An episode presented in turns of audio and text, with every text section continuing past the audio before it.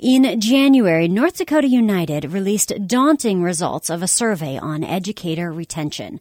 74% of those surveyed believe teacher retention is a major issue for the coming school year, and only 4 out of 10 see themselves retiring as teachers. How did we get to this point, and what can be done about it? Every Tuesday in March, in partnership with North Dakota United, we'll hear from teachers who have left the profession, those who remain in the classroom, and those who shape a public policy affecting what happens in schools across North Dakota. We start today with a former Bismarck teacher, Kari Nehls, who spent 15 years in education. Nehls says she was born to be a teacher. However, as she tells North Dakota United's Tom Gerhardt, last summer she made the emotional decision to leave the profession she loves.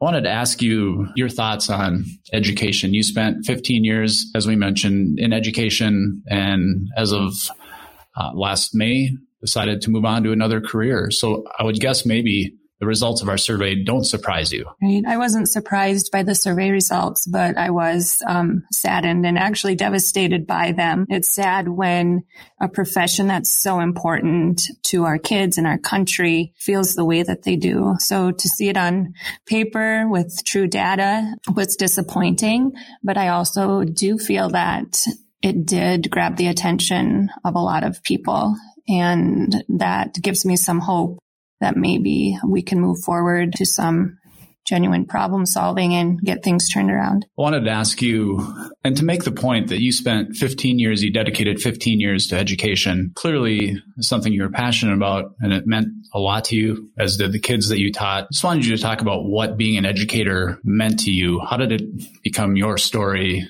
Your calling? Well, it does sound odd, but I really do think I was born to be a teacher. I remember saying I wanted to be a teacher and playing school when I was only three years old. I had never been to school. I don't know how I even knew what a teacher did, but I've always joked that maybe I was already at retirement age because I had played school with my dolls and neighbor kids for so many years that I maybe did put my time in. So that's kind of how it started. I was just always going to be a teacher. And then um, I went through the schooling, got my degree, started teaching, and immediately had the opportunity to get my master's degree with the intention that maybe someday I would become an administrator, of which I did spend some time doing that as well. But being an educator really meant to me that I was going to do everything within my power to help the kids I was serving. It meant giving 100% when I was at school and maximizing my time to meet kids' needs emotionally, socially, academically, having high expectations for all of my students, but even higher expectations for myself. And I reflect on that a lot of the expectations that I placed on myself maybe helped attribute to my burnout. But early in my career as a classroom teacher, I remember a conversation of someone telling me, Kari, you can't be so passionate because you'll burn out obviously emotional for you to think about that. That's one thing I want people to understand and why I ask the question about your education, your calling, your passion, how much time you spent dedicating yourself to students and education. And yet, despite all of that, you made the decision to leave. I think that speaks very loudly what you're not saying right now. Kari, looking back at your career and, and all the time and dedication and passion and blood, sweat, and tears you put into education, as we mentioned at a, at a point, you started thinking about the possibility of maybe doing something else. Can you tell me about that journey? Maybe when you started thinking about leaving education and and then how difficult that was too to to come to terms with. Right, I can actually almost pinpoint it. It was 6 years ago, about 10 years into my career, and that's when I started seeing patterns happening day after day that I wasn't sure would ever change. There were more excuses being made for things that were happening. More politics was starting to filter in. And I just, like I said, the patterns started showing up and I wasn't sure that we could fix that. And I did, you know, there were those moments of joy that was like, okay, yeah, this is great. I would never be able to do anything else. And so for those six years, instead of sitting back and maybe complaining to friends, I held myself accountable to try to fix those things or bring about solutions to concerns. But over those six years doing that, I don't feel like I got anywhere, honestly. And so, yeah, I would say over the last six years is where I really just saw education going down a path that was very concerning to me. So many people and great organizations, North Dakota United being one of them, wanting to be problem solvers from the start, offering solutions and having very tough conversations. I just, uh, after five or six years, I couldn't do it anymore. Maybe a little insight into the mind and the heart of an educator. You've given us some of that insight, but what were you sacrificing? I, I, think about your family, husband, children. I mean, was it a balance between putting that up against how much you love and care about your kids? I mean, two families, really. I'm sure that made it extremely difficult to decide how to move forward. But in all of that, you're losing some of yourself or not putting yourself first enough on top of all the other things that were happening. Is that fair to say? Right. Yeah. As a working mom, I think a lot of working parents put themselves last and that definitely did take a toll on me. But as far as a work and life balance, that's actually one thing that I really held myself accountable for that I think I did well. I was able to, for the most part, leave school at school and home at home. Part of leaving school at school, being able to do that was knowing that when I was at school, I was giving 100% to school by leaving home at home. I didn't drag my outside work issues or things I needed to do into my schoolwork day. I took care of that off the clock. And so then I felt like I owed it to my family then to do the same for them. And that was helpful. And I encourage everybody to do that. It's tough. you have to draw boundaries. Sometimes you feel like you look like a bad person doing that, but it did definitely help me. And that works for, you know, like emails, grading papers, but not necessarily the emotional toll and energy. Definitely my kids and husband were really getting only what was left of me You've talked about why you decided to leave. And I know it's important to you without pointing fingers specifically at any one in particular. Can you dig into a little bit more of some of the things that just weighed so heavily upon you? First, for the record, I didn't leave because of the kids. I didn't leave because of the parents. And I didn't leave because of COVID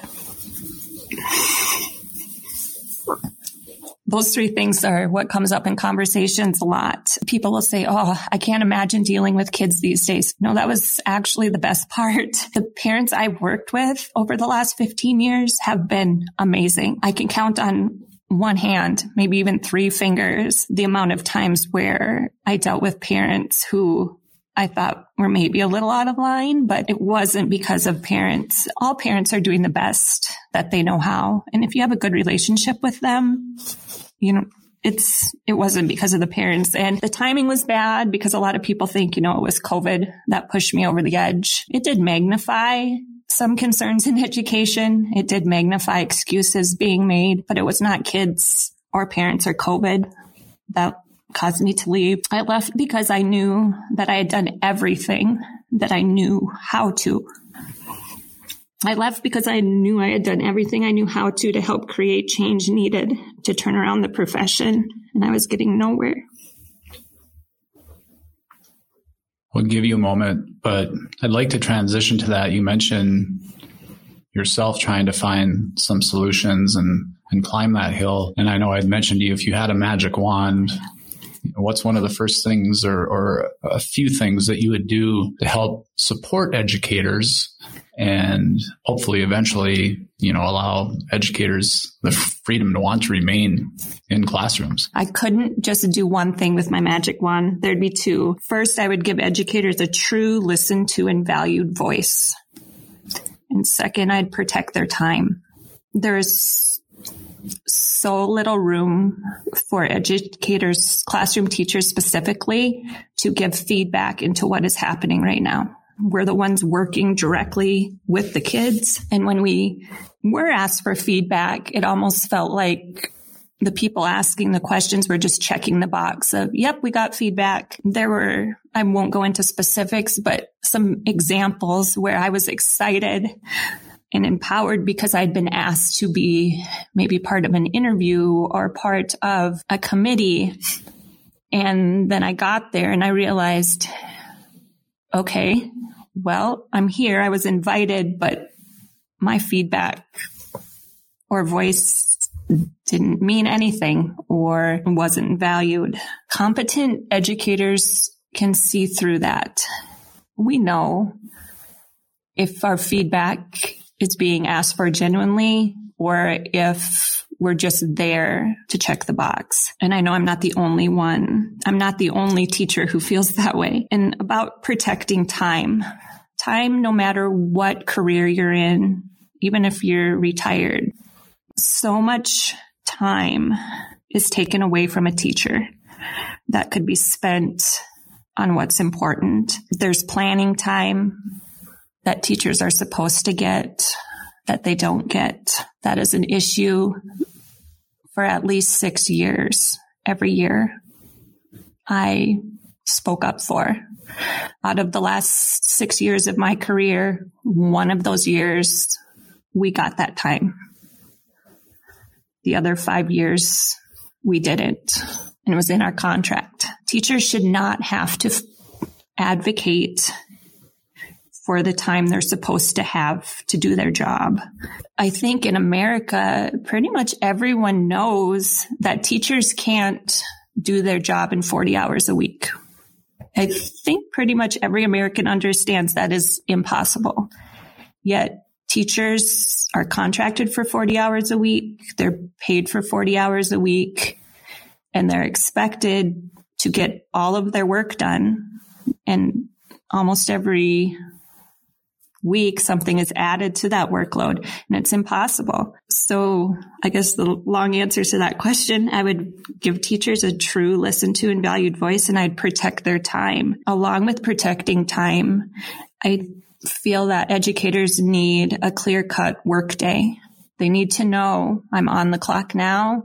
I'm off the clock so they can have that boundary for themselves to stay healthy and to get their work done. And if work can't get done during that time, something needs to change. There either needs to be less work expected of people, more people hired to do the work, but one of the biggest issues in education right now, I feel, is teachers being expected to work for free to meet the expectations and their strengths of careness and kindness and dedication and determination keep them doing that. But to me, they're getting taken advantage of for that because they keep doing it because they care, because they're determined. But that's what's causing burnout. I often reflect on what other careers in our country expect that of their people. Yes, there are salaried positions, but that salary is a heck of a lot higher for those people than it is for a teacher. Some people might think, Kari, that what you just described would mean you're doing less for the students. But I think maybe what's important to understand is our educators aren't sacrificing for their students. That burden then is going back upon you and others. Right. You're not doing less for your kids one thing that was hard for me because of the high expectations I put on myself. And I'm a very loyal to a fault person. If a supervisor asked me or told me I needed to do something, I do it. Even if I don't agree, I would prioritize and do my important work first, but I always felt like I had to do everything and it was not physically possible to do that. So there was always that guilt of not getting to everything, but it wasn't even possible to do that. But teachers prioritize. They put what's really important, the kids first, and they always get that done. Then it's the stuff that maybe doesn't make as much sense to them that gets done at home after you put your kids to bed. ultimately, I mean, this is all about our students, our children. Are we keeping that in focus or, or how do we continue to keep that in focus? Because I think if, if we don't, if we're not all in this together, working toward the same goal, this crisis will only worsen. Right. I agree. It is all about the kids. And I chuckle when I hear that because in education, you hear the line of, we're going to do what's best for kids. And that's kind of like the because I said so that parents use. You just kind of say it and you don't really explain it, but it has to be what's best for kids all of the time, not only when it's convenient. And I tried to keep that in focus too, or, you know, asking the question, how is like, how is this best for kids? Um, and asking maybe for that explanation. But we keep that focus about our kids in mind by doing this. And this is what I held myself accountable to. You get up every day as a teacher, as a classroom aide, as an administrator, as a school board member, as a policymaker, and you ask yourself what you expect and want for your very own children and grandchildren and how you'd want their teacher and their staff members in their school to be treated. And then you go out and you do everything you can that's possible that day to do that for the kids you're teaching or for the staff members you're leading or for the educators your policy is affecting. And then on your drive home, you reflect on what you did well that day and what you're going to do better tomorrow. And then you leave it at the door and you go be the best that you can be for your family. And then you hop in the car and do it all over again the next day. But just focusing on what you would want for the teacher teaching your kid or grandkid and then making that happen if that's in your power.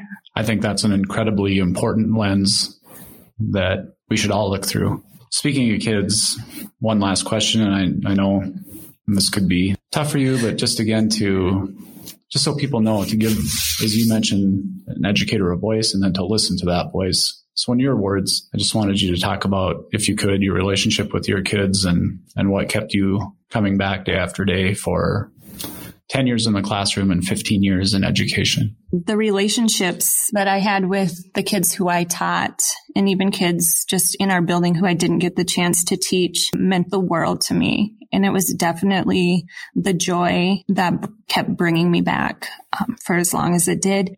Kids are great. They're honest. They're going to hold you accountable. They celebrate hard. It was just the best part and the hardest part of leaving.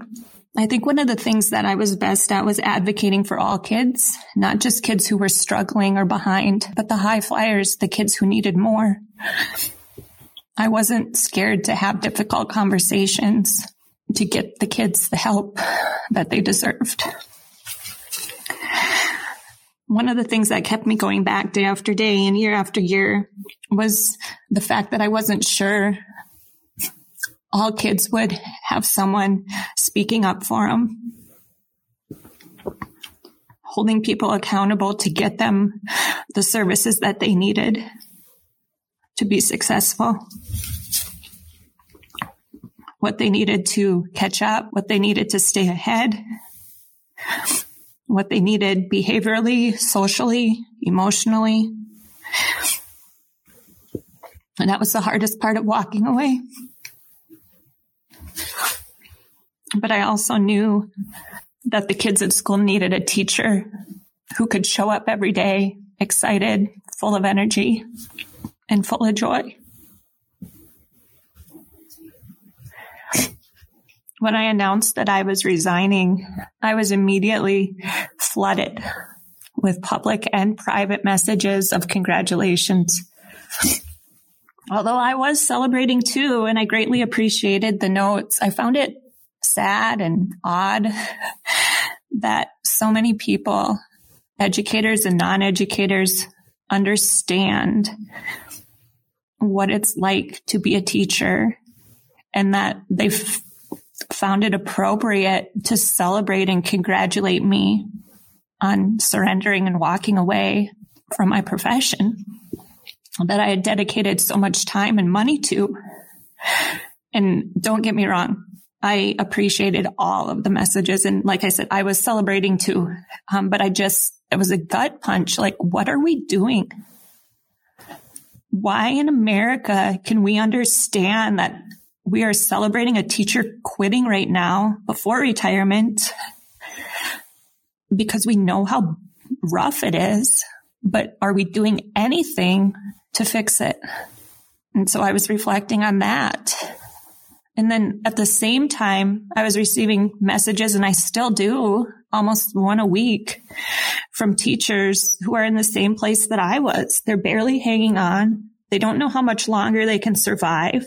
And I pray every day hoping that true problem solving without excuses starts happening soon because the people sending me these messages are the best teachers in our country. They're the best teachers in Bismarck. They're the best teachers in South Dakota. I've gotten messages from people I don't even know. And I guarantee you that if, if you saw the list of names from people who are feeling this way, you would be absolutely sick to your stomach. And I, I think one way um, that we can fix this, and I, I do honestly feel like we are starting to gain some momentum, but it's time for educators to do some, uh, do something that I tried to do many times. And that's to choose courage over comfort. People will treat you the way that you allow them to. And a lack of boundaries invites a lack of respect. Nothing is going to change until school employees start speaking up and standing up for themselves. It's not easy, but I do think more people have started to do that. And we need to stop asking why educators are being treated the way they are and start asking why we are allowing it. One advantage to walking away from my profession is I'm no longer a teacher mom. I'm just a mom. So I can advocate even harder for kids and I don't have to worry about breaking my loyalty to my employer. So that's one avenue that has been inspiring for me. And I can encourage other parents to do the same um, because teachers walk that line of being worried about what's going to happen if they speak up. But parents can do that. I can tell you parents are listened to a lot more closely than teachers are.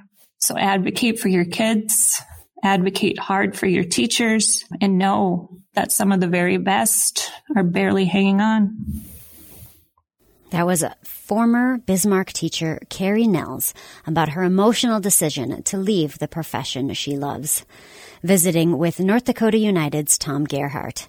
Next week, we'll hear from a former Fargo teacher on why he chose to leave the classroom. We'll also hear from the 2021 North Dakota Teacher of the Year on the challenges that educators face and what she thinks could be done to help support teachers moving forward. This series comes to us from North Dakota United. Tom Gerhardt is the Public Affairs Director for North Dakota United.